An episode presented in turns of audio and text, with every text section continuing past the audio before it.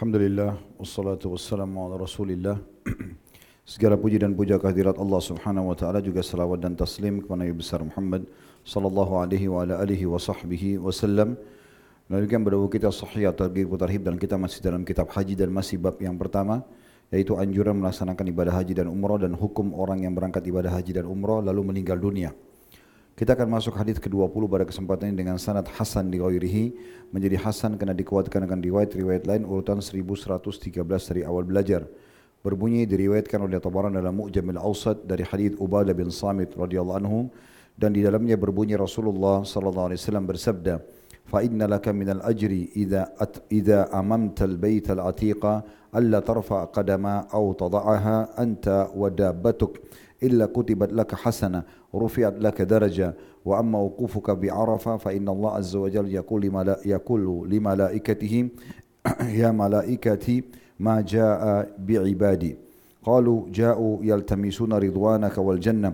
فيقول الله عز وجل فإني أشهد نفسي وخلقي أني قد غفرت لهم ولو كانت ذنوبهم عدد أيام الدهر وعدد رمي عاجل. أتعالج رمل رمل عالج. وأما رميك الجمار قال الله عز وجل فلا تعلم نفس ما أغفر من كرة عيون جزاء بما كانوا يعملون. وأما حلقك رأسك فإنه ليس من شعرك شعرة تقع في الأرض إلا كانت لك نور يوم القيامة. وأما طوافك بالبيت إذا ودعت فإنك تخرج من ذنوبك كيوم ولدتك أمك.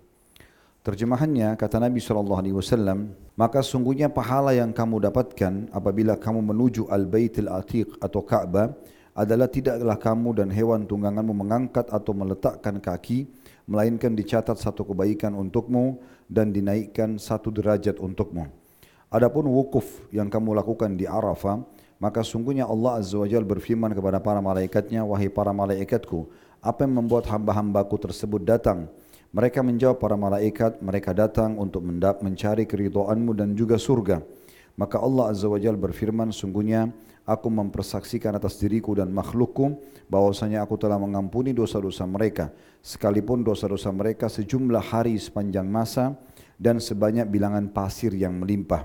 Sedangkan melontar jumrah yang kamu lakukan, maka Allah Azza wa Jal telah berfirman, seorang pun tidak mengetahui apa yang disembunyikan untuk mereka yaitu bermacam-macam nikmat yang menyedapkan pandangan mata sebagai balasan terhadap apa yang telah mereka kerjakan. Surah As-Sajdah ayat 17. Sedangkan pemangkasan rambutmu atau tahallul yang kamu lakukan, maka tidaklah sehelai rambut pun jatuh ke tanah, melainkan ia akan menjadi cahaya bagimu di hari kiamat kelak.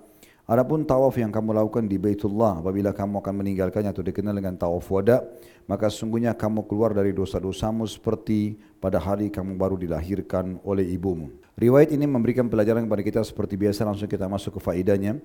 Faedah yang pertama adalah adanya anjuran agar memperbanyak mendatangi Baitullah Ka'bah. Baik itu untuk solat bagi penghuni di sekitar Baitullah. Karena banyak juga penduduk Mekah yang tidak hadir solat di sekitar Ka'bah. Maka ini anjuran bagi mereka. Dan haji juga umroh yang otomatis akan juga solat di dua masjid ini atau di masjid Mekah ini atau di masjid Haram ini bagi orang haji dan umroh. Maka haji dan umroh yang sangat ditekankan bagi orang yang datang dari luar. Dan di sini dijanjikan setiap kali langkah, kalau di hadis yang sebelumnya kita pelajari kemarin, itu adalah kalau langkah-langkah hewan, tunggangan, maka setiap langkah hewan tunggangan tersebut yang diangkat dari kaki belakang ataupun yang diletakkan dari kaki depan kecuali pasti akan dicatatkan satu pahala diangkat satu derajat. Kalau di sini disebutkan juga sama tapi tambahannya adalah juga langkah-langkah si pelaksana haji dan umroh itu. Jadi kalau hadis sebelumnya hanya hewan saja, tunggangan kita saja yang dihitung langkah-langkahnya. Kalau sekarang hadis ini menambah tidaklah ya, kamu dan hewan tungganganmu mengangkat atau meletakkan kaki, melainkan dicatat satu kebaikan untukmu dan dinaikkan satu derajat. Artinya langkah kaki hewan dihitung, langkah kaki pelaksana haji dan umrah pelaksana haji dan umrah juga dihitung. Faedah kedua tentang pentingnya wukuf di Arafah. Dan ini adalah puncak ibadah haji sebagaimana sudah kita titik beratkan pada pertemuan-pertemuan sebelumnya. Kita sudah masuk hadis 20 pada kesempatan ini. Ada 20 hadis menyebutkan tentang keutamaan haji sebelumnya di antaranya memang al-hajju Arafah haji itu adalah hadir di Arafah dan haji akan dihitung sah kalau hadir di Arafah. Selebihnya maka itu bisa menjadi wajib ataupun ada yang sunnah. seperti tanggal 8 Zulhijjah uh, itu dikenal dengan hari Tarwiyah dan hari terakhir Hashrik Tashrik hari terakhir Tashrik yang dikenal dengan tanggal 13 ya atau tanggal 13 Zulhijjah yang dikenal dengan hari terakhir Tashrik ini sunnah.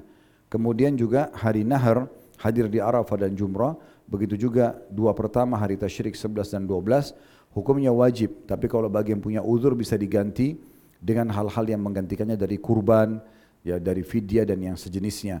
Namun Arafah tidak bisa. Selama orang itu masih hidup, walaupun cacat, walaupun sakit keras, maka dibawa oleh pemerintah Saudi dengan ambulan menuju ke Arafah karena siapa yang hadir di Arafah berarti sudah hadir di haji. Dari sini disebutkan tentang salah satu keutamaan wukuf adalah kata Nabi SAW kepada para orang-orang yang menanyakan tentang haji dan umrah, terutama dua orang yang kemarin kita singgung dari Ansar dan dari Thaqif, dua suku ini yang datang yang bertanya kepada Nabi SAW. Kata Nabi SAW di Arafah itu kalau orang hadir nanti di sana haji, maka malaikat Allah bertanya kepada para malaikat kenapa mereka datang dan Allah lebih tahu jawaban dan kenapa mereka datang. Cuma Allah menanya kepada malaikatnya. Lalu para malaikat mengatakan mereka datang ya Allah karena ingin mencari ridhomu, maksudnya pemaafanmu, rezeki darimu dan juga ingin masuk ke dalam surgamu di akhirat nanti. Maka Allah pun bersumpah pada saat itu, aku mempersaksikan diriku dan juga seluruh makhlukku. Kalau kalau semua yang hadir di Arafah ini, aku telah mengampuni dosa-dosa mereka, sekalipun dosa mereka sejumlah hari sepanjang masa dan juga sejumlah bilangan pasir yang melimpah. Oleh karena itu karena besarnya kedudukan hari Arafah sampai saya singgung di awal bab haji kita, bagi yang tidak sempat haji, maka mereka berpuasa hari Arafah untuk mengejar keutamaan hari ini. Faedah ketiga dari hadis adalah pahala bagi orang yang melontar atau jumrah. Dan jumrah ini dilakukan ya, selama empat hari. Hari nahar hari raya idul adha satu kali jumrah aqabah tujuh butir batu kecil dan tiga hari hari tasyrik dengan tiga titik jumrah kecil sedang dan besar Kata Nabi SAW, sedangkan jumrah yang kamu lakukan, maka Allah Azza wa berfirman, seorang pun tidak mengetahui apa yang disebutkan untuk mereka, yaitu macam-macam nikmat yang menyedapkan pandangan mata sebagai balasan terhadap apa yang mereka kerjakan. Surah As-Sajdah ayat 17. Kalau kemarin kita sempat singgung riwayat, kalau setiap butir jumrah baju batu kerikil yang dilempar itu akan mengampuni dosa-dosa yang mubiqat, dosa besar yang membinasakan ada tujuh induk dosa besar yang membinasakan, maka bisa dimaafkan dengan satu butir yang dilempar batu jumrah. Kita disunahkan melempar tujuh butir, berarti tujuh dosa besar dimaafkan per satu titik lemparan jumrah. Sementara di tanggal 11, 12, 13 kita lanjutkan tiga titik.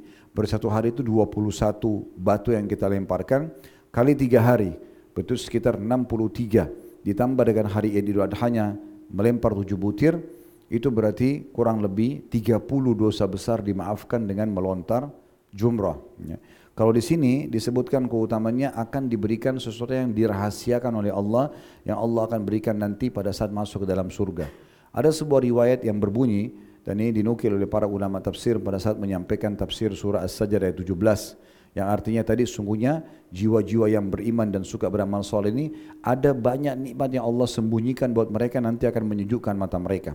Dalam sebuah riwayat Bukhari dijelaskan nanti akan ada bidadari berterbangan di atas surga istana orang mukmin kemudian dia mampir dan dia pamit kepada orang mukmin tersebut sambil mengatakan apakah masih ada tempat untukku di sisimu kalau orang mukmin itu mengatakan iya maka jadilah dia salah satu pasangan hidupnya. Kalau tidak maka dia akan terbang untuk mencari istana yang lainnya. Lalu Nabi SAW membacakan kalau kalian ingin bacalah surah As-Sajdah ayat 17 ini sungguh sangat banyak nikmat yang telah disembunyikan ya tidak ditutupi dulu tidak diberitahukan yang akan menyejukkan mata seseorang. Faedah keempat dari hadis tentang keutamaan tahallul mencukur rambut. Dan sudah kita jelaskan kemarin paling afdal laki-laki gundul semua kepalanya karena Nabi SAW ya mengatakan semoga Allah merahmati orang gundul, semoga Allah merahmati orang gundul tiga kali semoga Allah merahmati orang gundul, yang keempat baru beliau mengatakan semoga Allah merahmati orang yang cukur. Dan di sini pendapat jumhur ulama yang paling tepat kalaupun cukur harus dari seluruh penjuru kepala.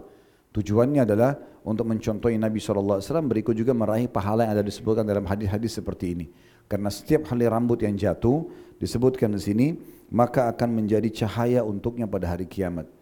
Kalau riwayat yang kemarin setiap helai rambut akan mengampuni satu dosa. Jadi berapa ribu dosa yang tergugurkan hanya dengan tahallul atau mencukur rambut itu sendiri. Yang terakhir faedah kelima yang bisa diambil dari hadis tentang masalah adanya anjuran tawaf wada atau perpisahan. Setiap orang muslim yang pergi haji dianjurkan agar menutup ya, Mekah perjalanannya di Mekah dengan tawaf wada atau tawaf perpisahan. Kalau haji hukumnya wajib, kalau sunnah hukumnya, kalau umrah hukumnya sunnah. Dan tawaf wada ini dikerjakan pada hari yang kita mau keluar dari Mekah dan tidak boleh menginap lagi di Mekah. Kalau sudah tawaf wada, tawaf perpisahan. Kalau dia sudah tawaf wada lalu dia nginap lagi berarti dia harus mengulangi tawafnya. Dan keutamanya adalah kata Nabi SAW dalam hadis ini, adapun tawaf yang kamu lakukan di Baitullah apabila kamu akan meninggalkannya, maksudnya tawaf perpisahan, maka sungguhnya kamu keluar dari dosa-dosamu seperti baru dilahirkan oleh ibumu. Artinya penyempurnaan daripada ibadah haji dengan menutup tawaf wada, maka dengan itulah kita meraih hadis yang menjelaskan Siapa yang haji tidak rafas, tidak mengucapkan kata-kata syahwat kepada selain pasangan halal, tidak fusuk, mengerjakan perbuatan kriminal atau dosa, maka dia akan keluar dari haji itu seperti baru dilahirkan oleh ibunya atau baru baru lagi memulai hidup barunya. Ya, sebagaimana juga dalam hadis yang sudah sudah kita singgung pertemuan yang lalu, kata para malaikat, pergilah, pulanglah dalam kondisi seperti baru dilahirkan oleh ibumu dan berbuat amallah yang baru mulai sekarang. Nah, seperti itu kurang lebih keutamaan ibadah haji itu. Kedepannya insya Allah kita akan lanjutkan hadis 21 dan hadis 22 penutupan dari bab nomor 1 ini. Semua bermanfaat. Subhanakallah bihamdika. Asyhadu an la ilaha illa anta astaghfiruka wa atubu ilaik. Wassalamualaikum warahmatullahi wabarakatuh.